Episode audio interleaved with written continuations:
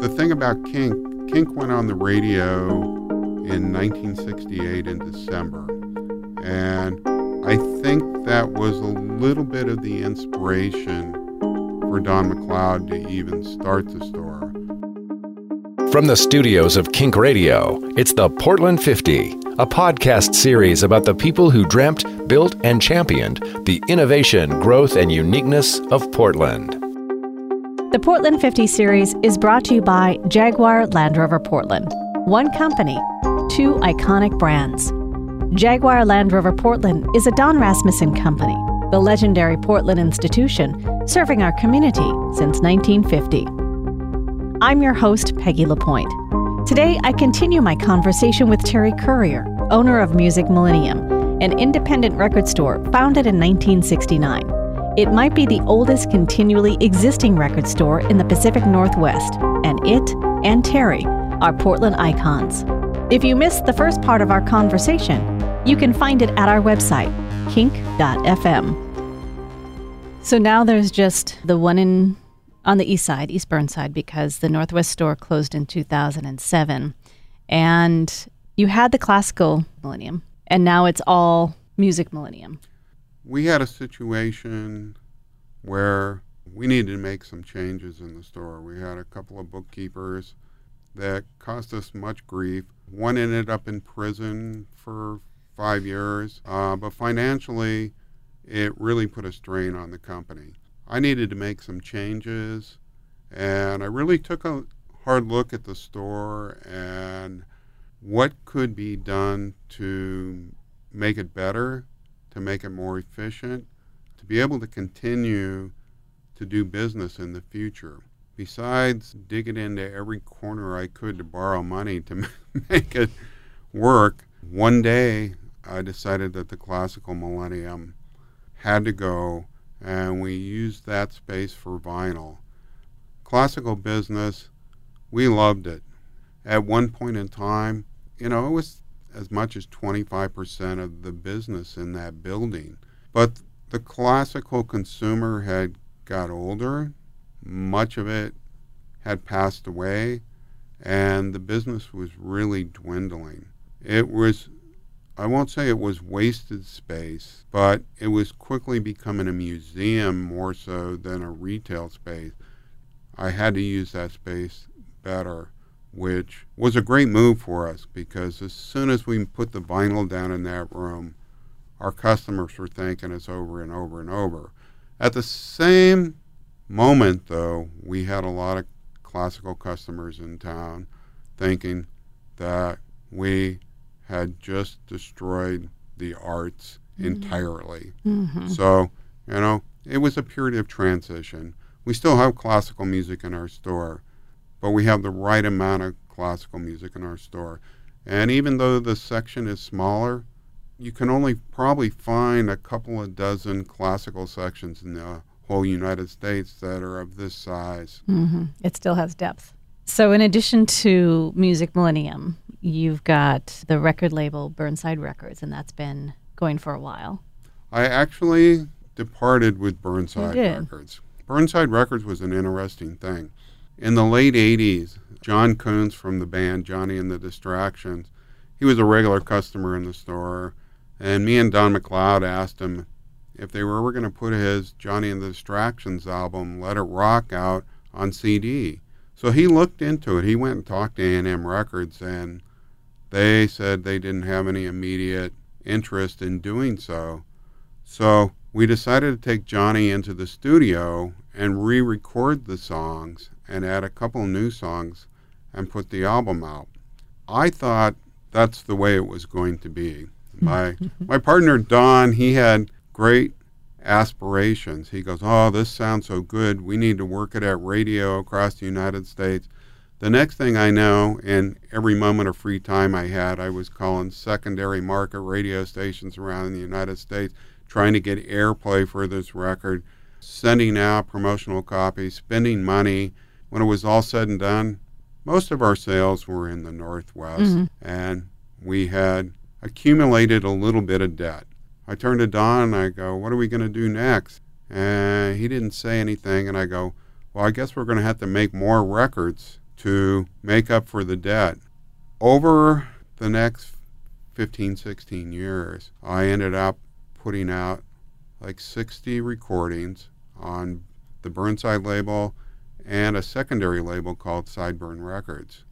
It kind of took a focus of the blues for a long time in there, and that's why I started the Sideburn label so I could do other things because it was getting quite a good reputation across the United States mm. as a national blues label.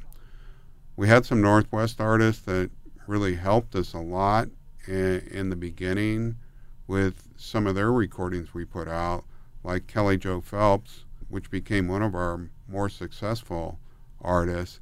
Duffy Bishop Band, Terry Robb, Lloyd Jones. These records were starting to get recognition outside of the area. And one thing, you know, for me and Music Millennium has been we've always wanted to help the local artists in, in the marketplace. And that's kind of how this label evolved as we went along. Also, out of that, I started a distribution company called Burnside Distribution. And the reason we used the same name was we were in the same building and we could have one receptionist and they could just answer the phone burnside so it made it pretty easy and the distribution company is still going in the beginning we did it strictly to try to help northwest artists get their product around washington oregon idaho and northern california and it grew to a point where we were doing distribution of product all across the United States and even into some other countries outside of the, the United hmm. States. I keep thinking back to when I think of Music Millennium. Um, my first introduction was in Northwest because I moved to Northwest when I first came to town, and I would spend a lot of time going through. At that time, it was CDs, going through the CDs and looking at stuff and seeing live shows there, and that's why I asked you about the 89 when those concerts happened. But you did those live shows in Northwest just at various times. And I can't remember who I saw there, but I remember might have been Satan's Pilgrims. Yes, might they did been. play there. Yes. Um, the great thing about the Northwest store is the Northwest store was originally on the same block as Cinema 21 in 1977 when we opened that store over there. And it moved down the block to 21st and Johnson and then in 1989, it moved up to the corner of 23rd and Johnson, just in the very front part. There was about 2,400 square feet at that time. And in 1995, when our lease was up, we had really outgrown our space. And there wasn't any more space in the front of the store uh, to move in, so we were going to have to make some kind of move. And the landlord there had just acquired a building behind the building. Many people think that building's all just one building, but he got the building behind it. We gutted the whole thing out. What I told him is we could keep the same entryway and build this 25 foot hallway back to the next building, and we could take the whole building in the back. And that's what we did we turned it into a, a space that kind of looked like a 1930s movie theater. There was a lot of red velvet curtains on the wall. It just had this really unique architectural look to it inside.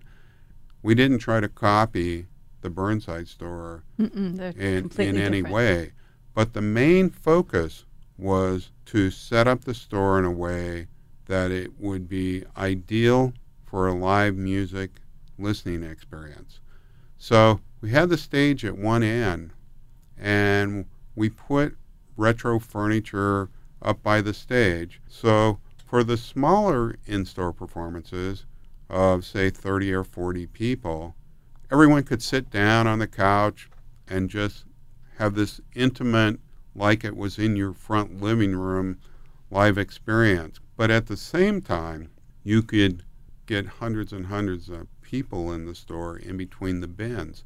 And it was also set up that no matter where you were standing in the store, you were in visual distance of seeing what was going on on the stage.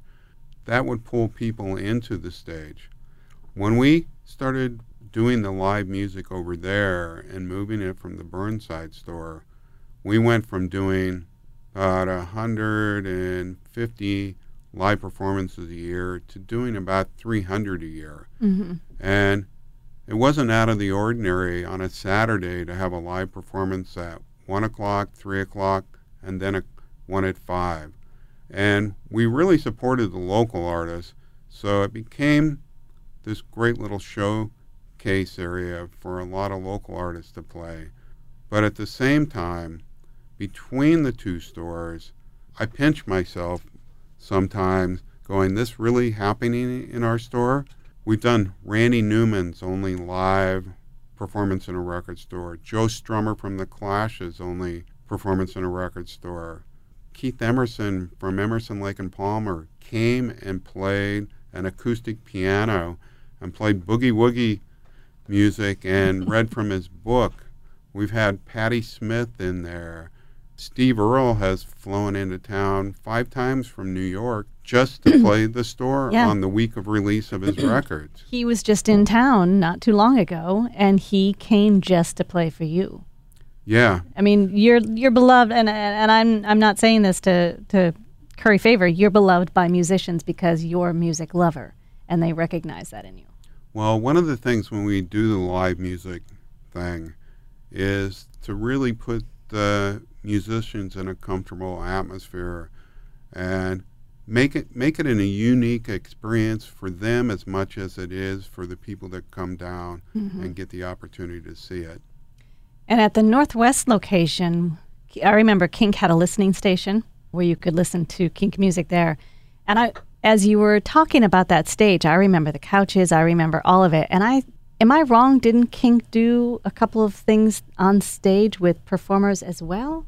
Yes, Yeah. we, we we had a number of live performances where it was Music Millennium and Kink Radio that's what I thought. presents kind of situation. I mean, there's been a lot of synergy between Music Millennium and Kink over the years. I can remember when I was at Musical Millennium in '84. At that particular time, Les Sarnoff was working at some radio stations down in Bend, and Mhm. he would pop in and see me and Don and sit on the couch, and he goes, "You know, I don't know if this is exactly what I want to be doing, being down in this small market down here and doing this, but I love radio. I sure would like to be here again and stuff."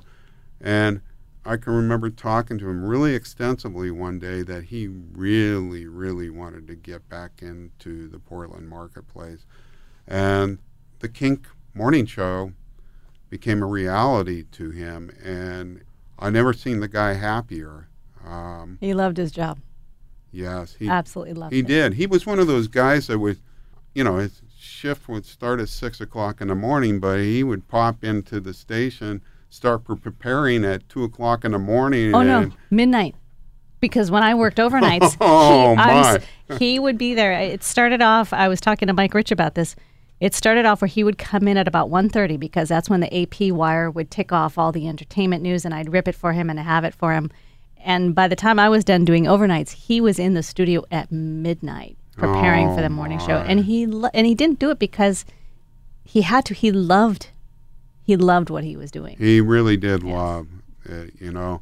Over the years, there's been some there's some amazing people come through this station, you know, both on air and behind the scenes.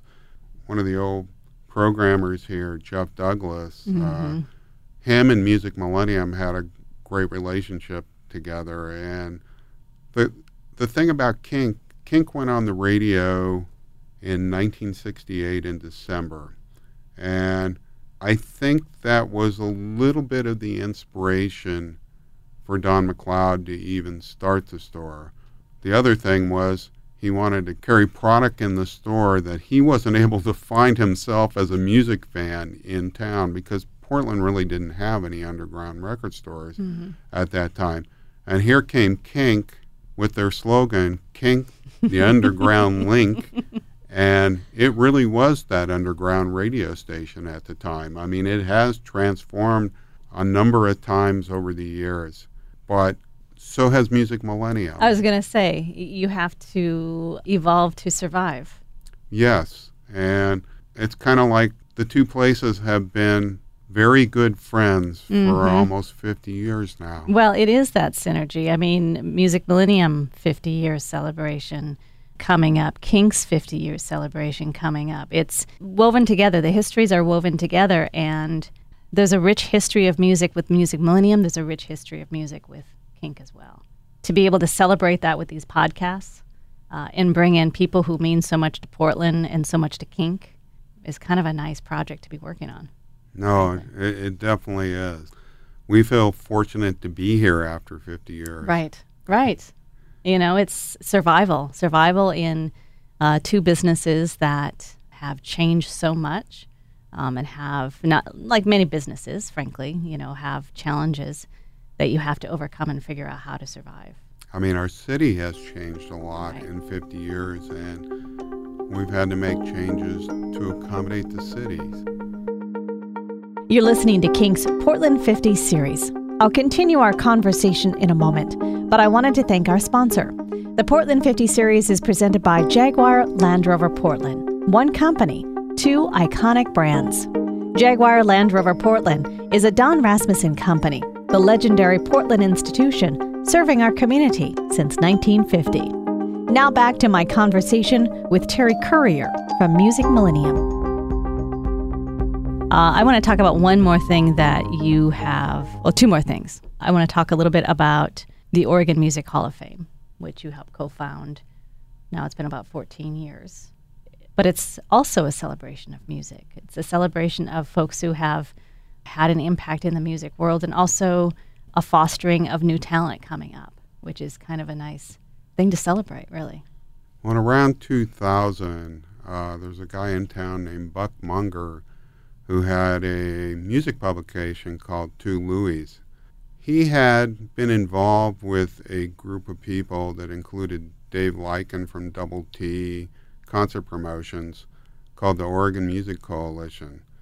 They were trying to put together some kind of Oregon Music Hall of Fame situation and recognize artists of the past.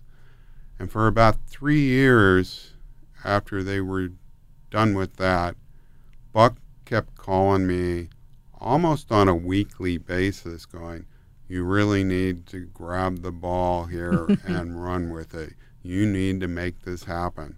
And at the time, I said, Buck, I got too many things on my plate. I'm doing too many things in the community. I'm involved with the Coalition of Independent Music Stores. I just don't have the time. And then in 2003, I got a weak moment and I said, Yes, I'm going to do this, but it needs to have a different element added to it to make it more than just an organization that recognizes the past. It needs to be an organization that recognizes the past but promotes music now and into the future. And we ended up putting an educational element to it. What we we just got done having our 11th annual induction ceremony. There's about 140 legacy artists in the Oregon Music Hall of Fame. In order to get the Oregon Music Hall of Fame, you have to have been from Oregon and done music professionally for 20 years, or moved to Oregon and then done music professionally for 20 years from that point. We actually have a very small little museum in West Linn now, and it's inside a, a building called the Youth Music Project, which is a educational facility for music for kids after schools and on weekends. We have a yearly scholarship program. Right now, we've been giving away four two and a half thousand dollar scholarships per year in a statewide scholarship drive to high school seniors that are going on to further their music education at a higher level. It's amazing some of these scholarship applications that come in. And it's been amazing to watch some of these kids go through college and come out on the other side. There's a kid right now, when he got his scholarship, he was the only guitar player that was admitted to the Juilliard School of Music that Wow. year in the whole United States. Wow. They gave him a very large scholarship, but our scholarship was a great addition to him to help make it through school. And he just graduated this last year. He's moved back into Portland Market Oh, and he's playing out live. His name's Lake Jerudic. It's been really fascinating what we can do. We also have a music in the schools program, and we have been using Aaron Meyer, rock, classical, jazz violinist. He mm-hmm. can do about anything out there. And he goes into schools without music programs, usually K through 8 schools, and does assemblies in there and exposes a lot of these kids to music, many of them for the first time. And he shows them what you can do with music and, you know, what the instrument can do. It's been a great program. I want to end ta just taking a look at two highlights for you for 2017. In May, you were honored uh, with Independent Spirit Award by the Music Business Association, which I would imagine is a, a pretty big deal. It was pretty surreal. You know, when your peers that you work with out there recognize you to that degree, it it is quite an honor. I've never done anything for the accolades. I go to work every day because of the music. You, Uh. hang on a second. You, you can say you've never done anything, and I know that your career has been based on love of music and your interest. You've done a lot. Let me just say that. As someone looking in who has seen your work throughout the community and just in Portland, but but knowing about your work throughout the independent record store community, you've done a lot. Well, thank you. Um, yeah, I, go, I I work six days a week, sometimes seven days a week, twelve hours a day, and then I'll go out and see live music or do something that's involved in the community and the music scene. There's a fine line between my regular life and my work life, and if I was at a job or in an industry that I didn't love, I would be in a situation right now where I hated my life. Absolutely. It's it's wonderful to be able to love what you do so much. It I wake up in like the work. morning, I go, I'm going to work. it's not like, oh, I got to go to work now. Yeah. Well, the passion shows. We're lucky, and I say that from Kink's point of view, to have a rich music scene, not just the musicians, but a place where people can find recorded music. Like we talked about that synergy. It all works to better everybody within the music Community. We have a really good music community here in town. There's, you know, from from the music artists itself, they all seem to be working together out there. They're trying to help each other and try to enhance each other's careers so they can make a living doing something that they really love. hmm And it shows. We're lucky. Yes. We're lucky that way. The other thing um, that happened to you this past year uh, is in August, Terry Currier Day. That was pretty cool. I mean, it is cool when your It- city it- recognizes It was that. another surreal thing. You know, I, I can remember getting a phone call from Bart Day, uh, who's an entertainment lawyer in town, who evidently was one of the people who helped spearhead this thing and was talking with the city. And I was actually on vacation in the Wallowas, and I couldn't get phone service from where I was because I was out of town. And I get this message that says, Terry, I kind of need to talk to you right away. I know you're on vacation. I hate to bother you, but it's kind of important. And I'm thinking, oh no, somebody I know died or is ill. And I, so I drove into Enterprise so I could get cell coverage. And I got in there and he goes, uh, I'm really sorry that I had to bother you, but is August 12th okay with you for Terry Currier Day? And I'm going, what? oh, that's awesome. And then as it got closer to that day, because it was on a Saturday and most city officials aren't working on the weekend, They didn't know who was going to come out. Chloe wasn't going to be available to come out. Each week got closer. They said, We just don't know who's going to be out, but somebody will be out. I go, Well, who brings the mayor his coffee? That would be fine. And then it got down to the Monday of the week of Terry Currier Day. And I suggested in an email, Well, why don't we get Bud Clark? Right. And the next morning they go, You know how to get Bud Clark? I'll give him a call. So I gave him a call. He wasn't home. I sent him an email and I came in the next day and he goes, Oh, yeah, I'd love to come out. I, I'd be honored. That alone, having Bud Clark in your parking lot, probably the best mayor this city ever had. Yeah. Uh, there was just as many people in our parking lot that wanted to meet him Exactly. than me. Oh, that's awesome. Well, we could easily go on and on about music and about Music Millennium, but we probably wrap it up. Um, but I want to thank you so much for coming in and talking to us. And may Music Millennium and Kink live on for another 50 years. I will second that. Thank you for joining me for part two of my conversation with Terry Currier from Music Millennium. If you missed part one, you can find it at our website, kink.fm. The Portland 50 is a podcast series celebrating Kink's 50th anniversary, and it's about the people who dreamt, built, and championed the innovation, growth, and uniqueness of Portland. The series is presented by Jaguar Land Rover Portland, one company, two iconic brands. Jaguar Land Rover Portland is a Don Rasmussen company, the legendary Portland institution serving our community since 1950.